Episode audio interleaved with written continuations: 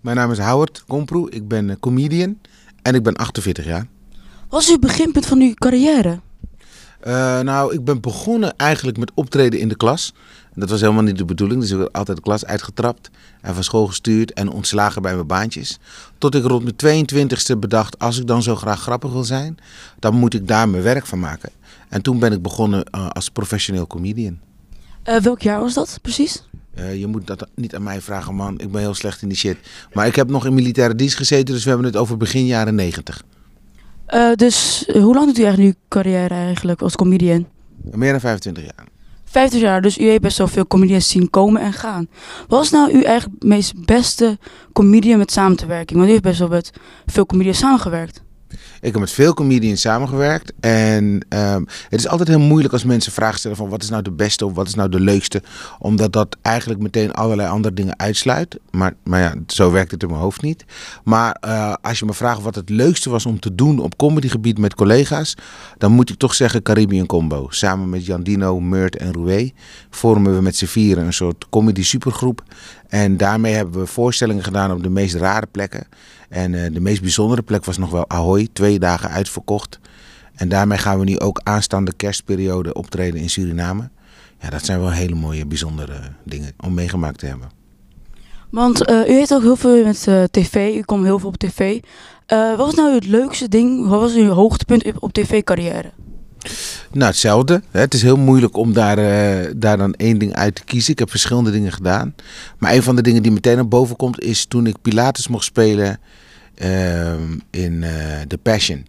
Dat was live op tv. Er stonden 20.000 mensen op een plein en er zaten 3 miljoen mensen televisie te kijken. En dat wist ik op het moment dat ik het podium opliep om mijn bijdrage aan die voorstelling te doen. En dat is wel echt crazy als je weet dat er gewoon miljoenen mensen live zitten te kijken. Dus toen dacht ik bijvoorbeeld, als ik nu een puff laat, dan zien 3 miljoen mensen dat. Kan natuurlijk niet, maar die gedachte die rent wel even door je hoofd. Super crazy. Maar uh, wat was eigenlijk uw allereerste show, echt helemaal bij het begin? Wat was uw allereerste show voor een zaal? Um, ja, dat is moeilijk. Even, nou, dan ga ik nemen de eerste show die ik op mijn eigen naam en titel heb uitverkocht. Dat was in Amsterdam in een café, dat heette Naar Boven. Dat was ergens boven. En ik weet niet meer welk jaar het was, man. Maar ik weet nog wel dat ik heel zenuwachtig was. En dat ik voor het eerst op mijn eigen naam ging optreden als comedian. En ik had helemaal nul ervaring. En ik was zo lang aan het praten dat mijn toenmalige vriendin, die stond in het publiek. En die zag ik op een gegeven moment dit doen. Omdat, ja, ik, was, ik vond het te gek. Dus ik ging maar door. En ik, ik zoog ter plekke allerlei verhalen uit mijn duim. En ik dacht, ja, dit is wat ik wil doen. En ik had helemaal in de gaten dat ik al één uur en drie kwartier tegen die mensen aan het ouwe hoeren was. En dat ze op een gegeven moment zo zeiden van, ja. Dus uh, dat was wel een heel bijzonder moment. Uh, u heeft ook een kookprogramma, in ieder geval een uh, gerechtprogramma over met Kom uh, bij ons eten. wat voor idee was mee begonnen? Je bedoelt kom proeven? Ja, kom proeven. Ja, ja geen probleem. Uh, kom proeven is eigenlijk ontstaan vanuit nieuwsgierigheid. Um, ik hou van het eten uit mijn cultuur, Surinaamse cultuur. En ik zie dat de, de grote bedrijven steeds meer aan de haal gaan met de gerechten uit mijn cultuur. En toen zag ik op social media dat heel veel Surinamers heel boos werden daarop. En dat begreep ik aan de ene kant. Maar aan de andere kant heb ik altijd geleerd dat je eerst moet proeven. En pas als je iets geproefd hebt, kun je er echt een mening over hebben.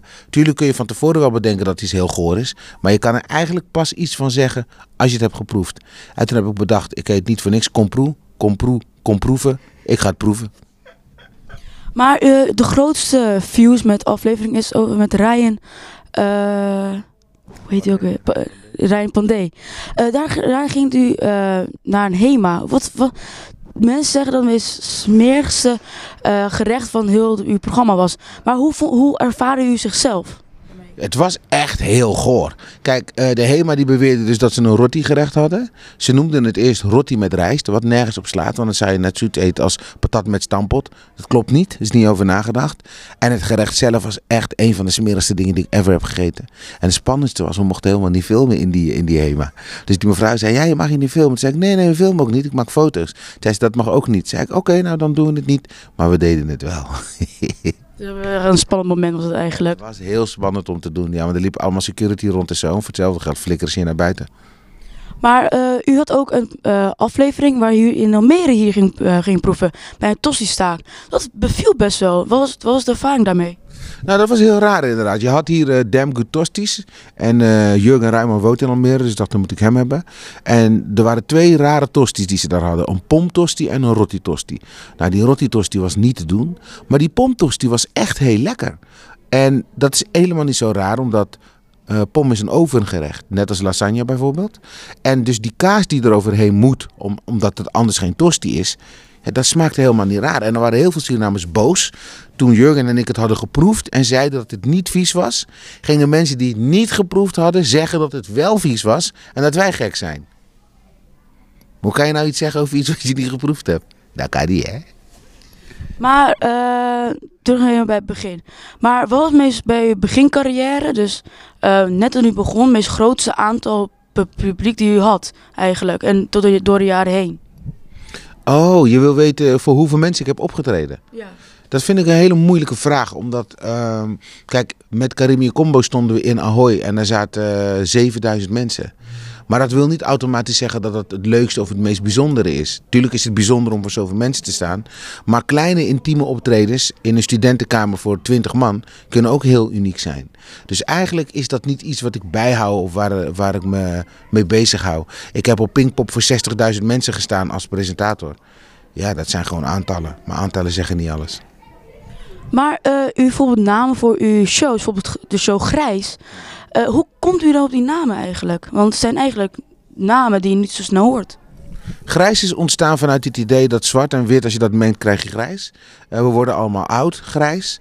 Uh, nou, je krijgt grijze haren. grijs is een heel mooi woord om bepaalde nuances in het leven mee aan te geven. Zodoende ben ik op het idee gekomen om die show grijs te noemen. Dus eigenlijk gewoon door de mening eigenlijk van uw meningen over de jaren heen te zeggen. Klopt, ja. Dat zeg je heel goed. Uh, maar wat, wat, is uw grootste droom wat u nog wilt bereiken in uw carrière? Oeh, er zijn zoveel dingen die ik nog zou willen doen. Ik zou nog wel eens een keertje alleen in zo'n grote zaal willen spelen, als bijvoorbeeld Carré of zo. Uh, ik heb nog allerlei ideeën die ik uit wil werken met betrekking tot een boek of een film of een tv-ding. Uh, mijn hoofd blijft maar knetteren, is een soort popcornpan en elke dag ontploffen er allemaal ideetjes in mijn hoofd.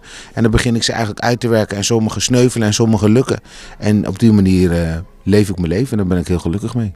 Nou, vandaag ga ik hier op Egnaton een workshop geven theater. Dat doe ik vier keer, het is maar een uurtje, dus ik kan niet heel veel doen. Maar ik ga toch ja, de leerlingen een beetje prikkelen om zelf te ervaren hoe het is om met comedy bezig te zijn. Uh, als je me vraagt of ik een advies heb voor iedereen, doe vooral datgene waar je heel veel plezier in hebt. Zorg dat je andere mensen niet in de weg zit. En ja, doe, doe gewoon je ding. Yo, dit is Howard Komproe hier live bij Egnaton FM. Je weet zelf.